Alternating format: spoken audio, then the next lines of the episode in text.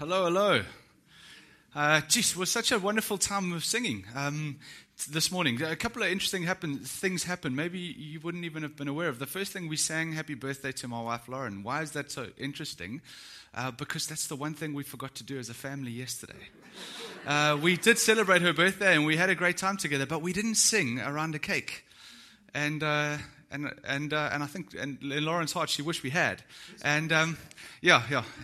Um, and then we, we got to church this morning, and totally unplanned and totally unknown to me, we sang as a family, Happy Birthday. So that's just a beautiful picture of church as a family. And um, that's what DNA is all about. Maybe this is the kind of church where you want to be part of the family um, and live that out. And so that's really good. And the other thing I want to say to you is um, we sang prophetically. I don't, I don't, you may not, may not even have realized we sang, We Praise You, Lord, in another language. Uh, is, was that Xhosa we were singing, or was it Zulu? So we were speaking, we were singing, We Praise You, Lord, in Xhosa. Now, we are going to be doing something this morning. We're going to be looking at God's word, and it's going to be challenging to us in profoundly, I think, South African ways. And so, uh, once you open your Bibles with me to Genesis chapter 11, follow along in your own Bible. This is the one opportunity where you can um, actually, if you're on a device, and that's where your Bible is as well, log on on your device and uh, open your YouVersion. I don't know if you use the Bible app, YouVersion.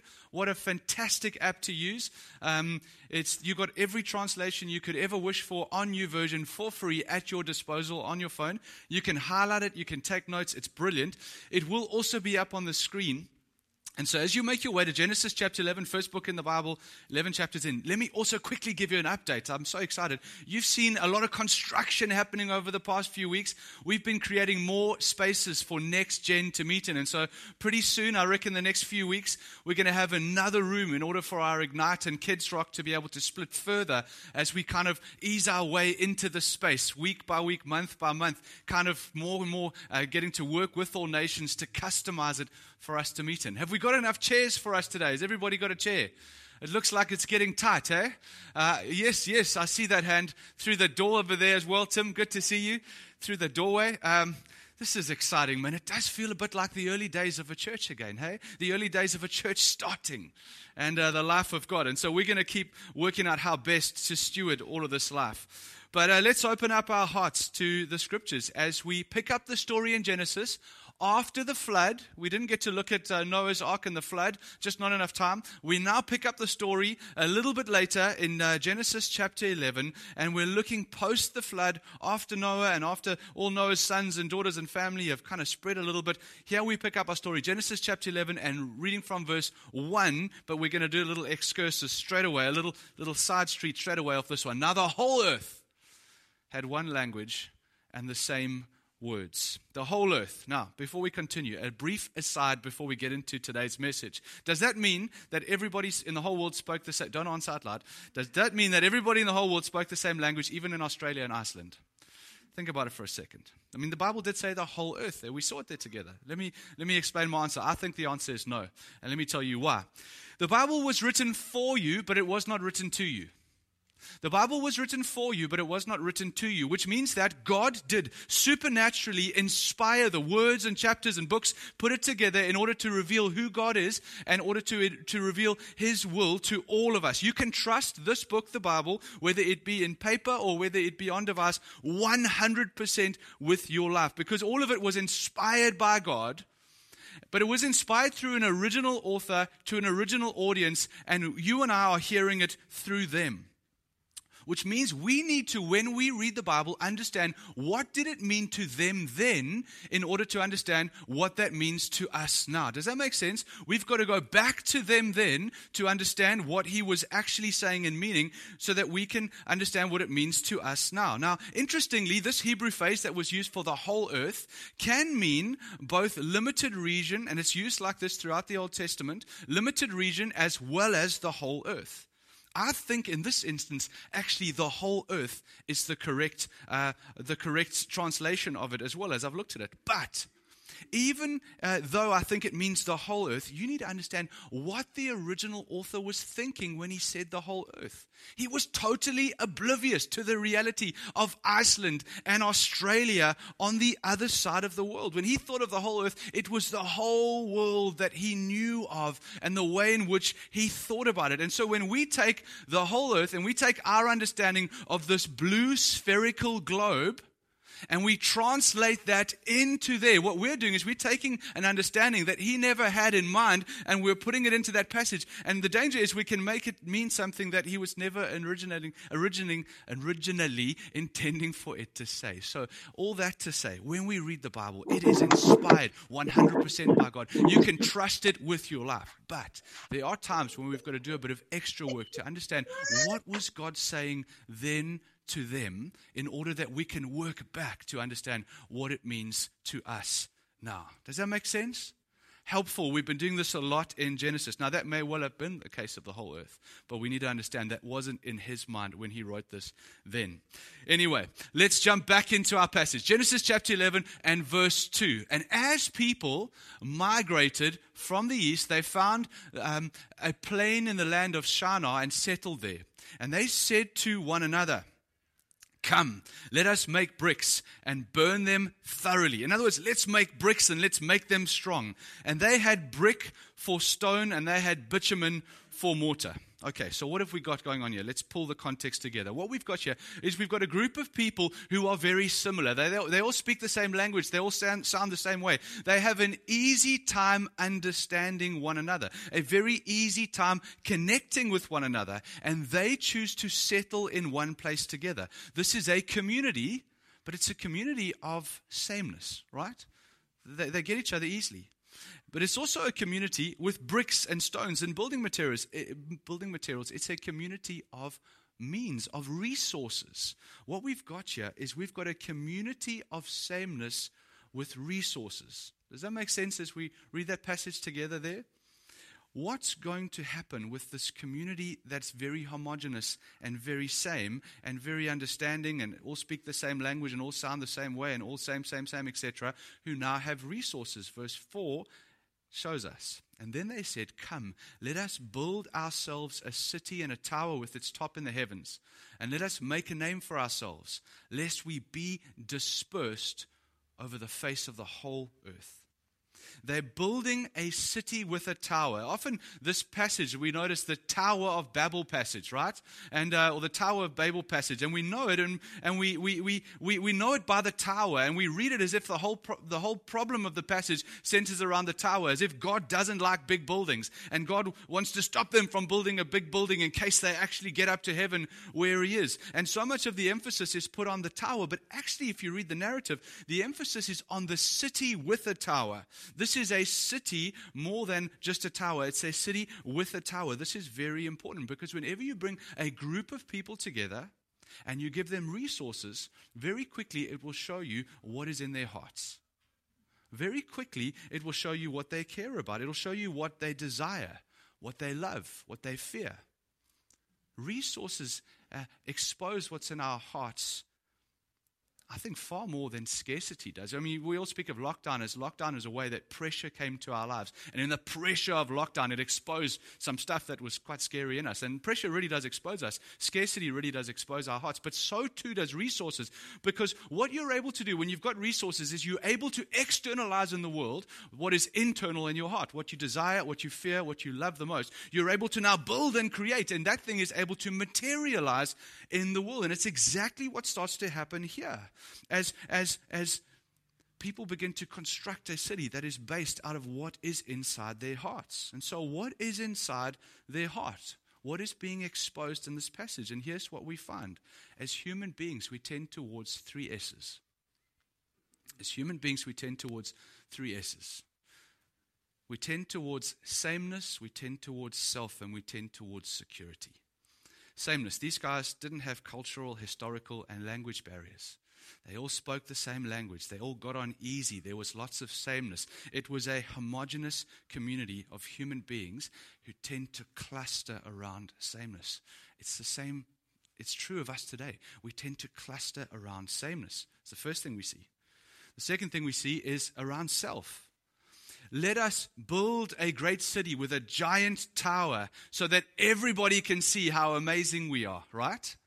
Let us, let us build this great tower so everyone can see how amazing we are. It's not the last time in history we ever see this, right? All throughout civilization, people are building great big towers so everyone can see how amazing our city is. You've got Pisa, you've got Eiffel Tower, you've got Big Ben, you've got, I mean, sorry, my American friends, you got Trump Tower. I mean, it's a statement of greatness. It's a worship of self. Look how amazing I am. I think, I think it's at Dubai who's just bought, built the, the tallest building in the whole world in their city so that everyone can know just how amazing we are. It's an obsession and a worship with self, is what's going on here. It's a monument to our amazingness. We see as human beings, we tend towards sameness, we tend towards self and, uh, and the glorification of self. And the second one, is, or the third one, is we tend towards security. The primary focus of a city in those days was safety and security. There's strength in numbers in this big, bad, and dangerous world. And so they built a wall so as to keep everybody else out to keep the big bad world out of their lives lest they be, lest we be scattered we get to stay together in the safety and we get to keep power lest we be dispersed out into this dangerous world in essence, what we've got here is a self seeking community. Not so much a great big tower as much as perhaps a gated community with a great big structure to show the world just how amazing we are and powerful we are. It's this gated community of sameness, of hom- homogeneity, where everyone looks the same, speaks the same, and is working together to create a sense of security and safety and keep power for themselves. And here's the thing all of these things are in defiance of God. Because if you remember, we've been on an Origins journey. This is Origins week nine. Between week one and week eight, we've, we've seen a couple of things about how God called us to live as human beings. Think back to the first few weeks where God said, I'm going to make human beings in my image. We were created to worship God. Instead of worshiping God, we, we, we, now we make towers to show how great we are, right? We were meant to be the image of God, reflecting God. Now we create idol uh, towers to be images of how amazing we are. Instead of worshiping God, we worshiped ourselves. And then remember too, Genesis 1:28, and God blessed them, and, and God said to them, Be fruitful and multiply and fill the earth. Don't stop here. Go. Go to the ends of the the earth. Carry the image of God as far as you can into the world because God is in, it's in God's heart to see the furthest reaches of the world, to, to have image bearers who reflect his likeness and his nature across the globe. Again, echoed in, in chapter 9 and verse 1, post the flood, as Noah comes, uh, as Noah's uh, released into the world. This is what God says to Noah, again echoing. And God blessed Noah and his sons. And he said to them, Be fruitful, multiply. It's an echo and fill the earth. He's saying, don't settle, go. Carry the, carry the, the nature and the likeness of God as far as you can so as to take Eden and extend it all over the globe as God's heart. And instead, we settle in safety and security. It's a defiance. God, you said go, but we want to we want to stay, lest we be scattered. And this continues. It's this pattern of sameness, build a wall, keep it inside, look after ourselves, and make sure we're okay. That continues throughout history. It's one of the oldest narratives, I think, in all the world. It's one that shapes who we are as South Africans, isn't it? I mean, if we we've got to look honestly at these things. I know it's tough. I've been prepping this for a week. It's been tough on my own heart. I, I, I, live in a community that looks just like that, just across over there. I live in a group of houses where I feel a lot of this myself. As South Africans, it's the story of our past. It's the story of apartheid, where one racial group looked around the world and felt threatened and gathered together all the people that looked the same as them and drew a circle around us. And then used the resources to create a world of safety and security for themselves so as to keep power and keep others out. And that's the legacy of apartheid. They're still alive in our city right now in this moment. It's, it's as if Babel is not, Babel is not just, sorry, Babel uh, means confused. And, it, and you'll see the story just now. The tongue start, it's almost like they're babbling, babbling. And there's this little play on words here. So I keep saying Babel is Babel um, because it's a confusion around word as well. Um, It's as if Babel is a spirit, a spirit whereby sameness and self and security and self worship and power shapes the way the world works. If you look back through history, you'll see Babel and you'll see Babel and you'll see Babel because Babel is what's in the heart of human beings. It reveals our tendency towards clumping together in sameness. It reveals our tendency to want to be with people just like ourselves, to collaborate, to get, to keep power, to keep wealth, and to keep others out.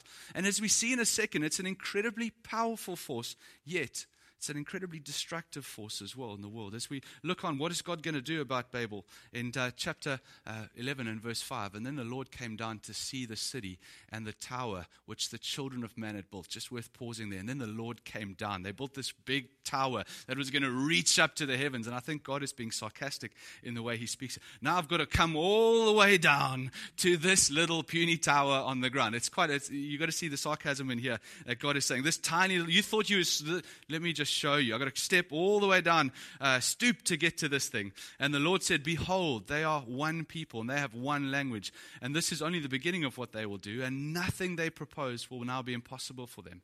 Come, let us go down there and confuse their language so that they may, they may not understand one another's speech. So the Lord dispersed them from there all over the face of the earth. And they left off building the city.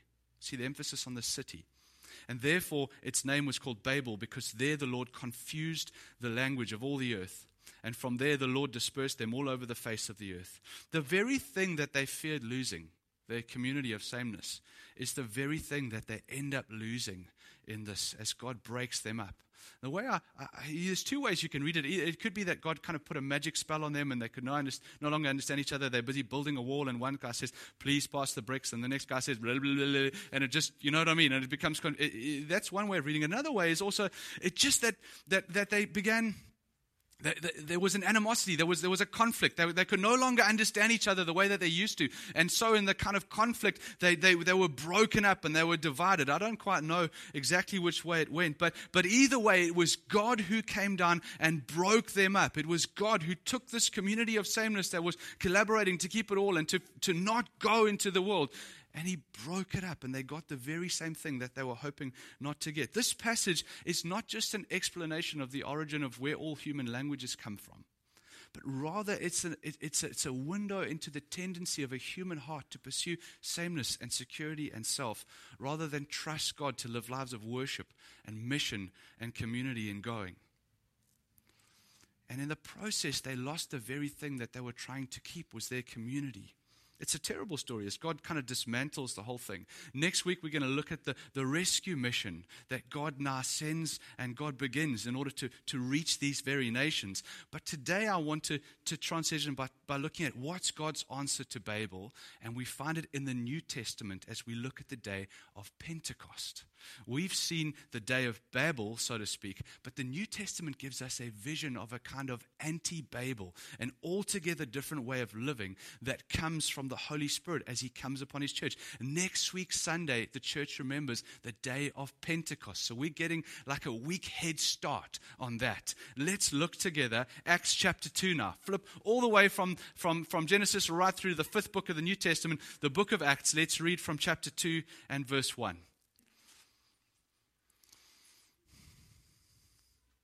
The context is Jesus has just ascended into heaven, as Pete led us so well this morning. That was Thursday. And uh, he's told his disciples to wait, wait for the Holy Spirit to come. And the Spirit would come and he would fill them and he would empower them and he would guide them and he would continue, help, help the disciples to continue the work of Christ in the world. And so let's read together Acts chapter 2 and verse 1 and see if you can hear the, the, the Babel story echoed in what God is undoing in this chapter. Have a look with me. And when the day of Pentecost Pentecost arrived, they were all together in one place. And suddenly there came from heaven, heaven, heaven, from heaven, a loud sound like a mighty rushing wind, and it filled the entire house where they were sitting. And divided tongues as of fire appeared to them and rested on each one of them. And they were all filled with the Holy Spirit and began to speak in other tongues as the Spirit gave them utterance. And there, dwelling in Jerusalem, Jews, devout men from every nation under heaven. And at this sound, the multitude came together and they were bewildered because each one of them was hearing them speak in his own language. It's the exact opposite of what we saw. It's not one nation, uh, all the same, understanding each other, now no longer able to understand each other. Now you've got many nations. Remember, I spoke about the prophetic singing Xhosa that Christ is Lord. S- singing that earlier. You've got many nations, many languages now coming together, not being dispersed, except now they're able to understand one another. And at the same time, the multitude came together and they were bewildered because each one was hearing them speak in his own language. And they were amazed and astonished, saying, Are, are not all these people speaking Galileans? And how is it that we can hear each of us in his own native language? And now the list is Parthians, Medes, uh, Elamites, residents of Mesopotamia, Judea, Cappadocia, Pontus, Asia, um, Pergia, uh, Pamphylia, I'm going quite fast here, e- Egypt, and all the parts of Libya be- belonging to the Cyrene, and visitors from Rome, both Jews and proselytes, uh, Cretans, Arabians. We all hear them telling in our own tongues the mighty works of God. And they were amazed and perplexed, saying to one another, What does this mean? Isn't that incredible? It's an anti Babel. Now we've got people from different languages, d- different livelihoods, a diversity of people, but they all come together in one place. They're brought there by God, and it's God's Spirit that rests on them. And when God's Spirit rests on them, He divinely enables them to connect with each other, to communicate with one another in a way in which they can understand each other in spite of their differences. And, and it all centers around worshiping Christ. In Babel, it was around glorifying the self. Now it's centered around worshiping Jesus, and God divinely by His Spirit enables them to worship Christ and to understand each other in a profoundly different way. And now diversity comes, to, comes together to form worship and fresh understanding of community. God is undoing Babel in that moment in the world. Now it's a spirit empowered worship that creates an altogether new form of community. And it's this new worship that leads to a new community. And people are able to understand each other freshly and so much better than they ever could in their sameness. I know this is a tough word for us, guys. I stand before you as a, as a leader in this congregation with all my heart I long to see us be a people who can cross racial divides, who can cross, cross income divides. And it's difficult and there's history and it's hard. But I know that to be spirit empowered people means the Spirit of God is in us. The momentum of God is in us to be those kinds of people who can cross divides. And, and, and we've got to bear in mind what, what Babel means because we live in a city that is probably one of the most segregated cities in all of the world. And, and, and we live uh, in a part of the city that is probably one of the most segregated parts of one of the most segregated cities and one of the most segregated countries in the entire world. That's what we're up against. But the Spirit of God is with us and is for us. And I believe with all my heart, if we would be a people who would recognize the tendency in the heart of all human beings, repent of that in our lives, and trust the Spirit of God to help us, to coach us, to, to, to enable us to understand one another, to give each other the benefit of the doubt, to enable us to go out of our way, to, to I mean, it was the intentionality of apartheid that got it so wrong, you know, was so powerfully, it worked so powerfully because it was so intentional. It's going to take that same kind of intentionality in each of us as we seek to, to love across divides and across barriers around inviting people into our homes rather than having homes that are like little circled off Babels, around our dinner tables, and if we do this around our homes, if we do this around our dinner tables, we're going to be part of a wave of being an anti Babel in the South Peninsula. And we're going to see this reflected in our worship too and in our gatherings as well. But I want to stand before you and say, as I read that text, I see the tendency of man's heart exposed. And I see it and I feel it as a human being as well. But I also see the power of Christ to enable us to be more. And I want to ask you, Will you join me today as we freshly enlist to be the presence of anti Babel in our part of the world, as we actively combat the tendency of human beings towards sameness and self. And we take a risk, empowered by the Spirit, around our dinner tables, around our homes, to bridge that gap. Can we stand together and can we worship and really just enable and ask God to, to minister to our hearts? I trust as we look at God's word, there's no guilt in this place. Really, you got to hear me here, guys. I, there's a there's a difference in the scriptures between guilt or, or condemnation and and a sense of conviction where God is working. Con- guilt, guilt, and condemnation is, wow, I've seen something in the scriptures, it's very challenging, and God has now pulled away from me. Conviction is a sense of, I've seen something in the scriptures, it's very challenging. Now God has moved towards me to empower me and help me to do it. This is what I believe God would do in us. So, can I lead us in a prayer as we come before God? God is, I mean, it's, it's extraordinary. All those years ago, they were wandering around kind of in the desert, and yet in their hearts, when the resources were there, it was sameness, it was security, it was self that was exposed. And God, if we're real honest with ourselves today, I mean, we can relate, God.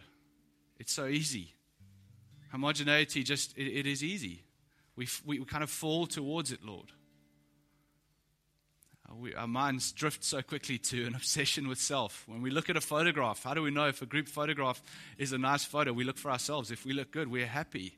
It's a great photograph, God. We, we, we just, we, we, we do it, God. We tend to, uh, we, we focus on self. We, we tend towards safety and security, toward not going and God, we see in your spirit a way out, a way of rebelling against those tendencies in our culture and embracing a vision for a people who know you, who love you, and who are able to know and love each other in fresh ways. Ways that defy culture, ways that defy Babel, Lord Jesus. And so we ask Holy Spirit. I mean, you did so much at Pentecost, but among many things, you enabled a people to love each other across boundaries of culture, across boundaries of language, across boundaries of wealth and income brackets. God, you, you brought a church together by your Spirit in diversity that glorified you and led to a profoundly unseen form of worship before in the world. Jesus, we come before you and you say, God, would you help us? We recognize the legacy of apartheid, but we recognize the power of the gospel to be greater than that. And we say, Holy Spirit, would you come now and do a work in our hearts? God, give us the spirit of Pentecost. Give us the spirit of Pentecost in a world of, with a spirit of Babel give us a spirit of Pentecost. Would you close your eyes and pray those words in your own, pray, pray that prayer in your own words to Jesus as the band leads us in song now.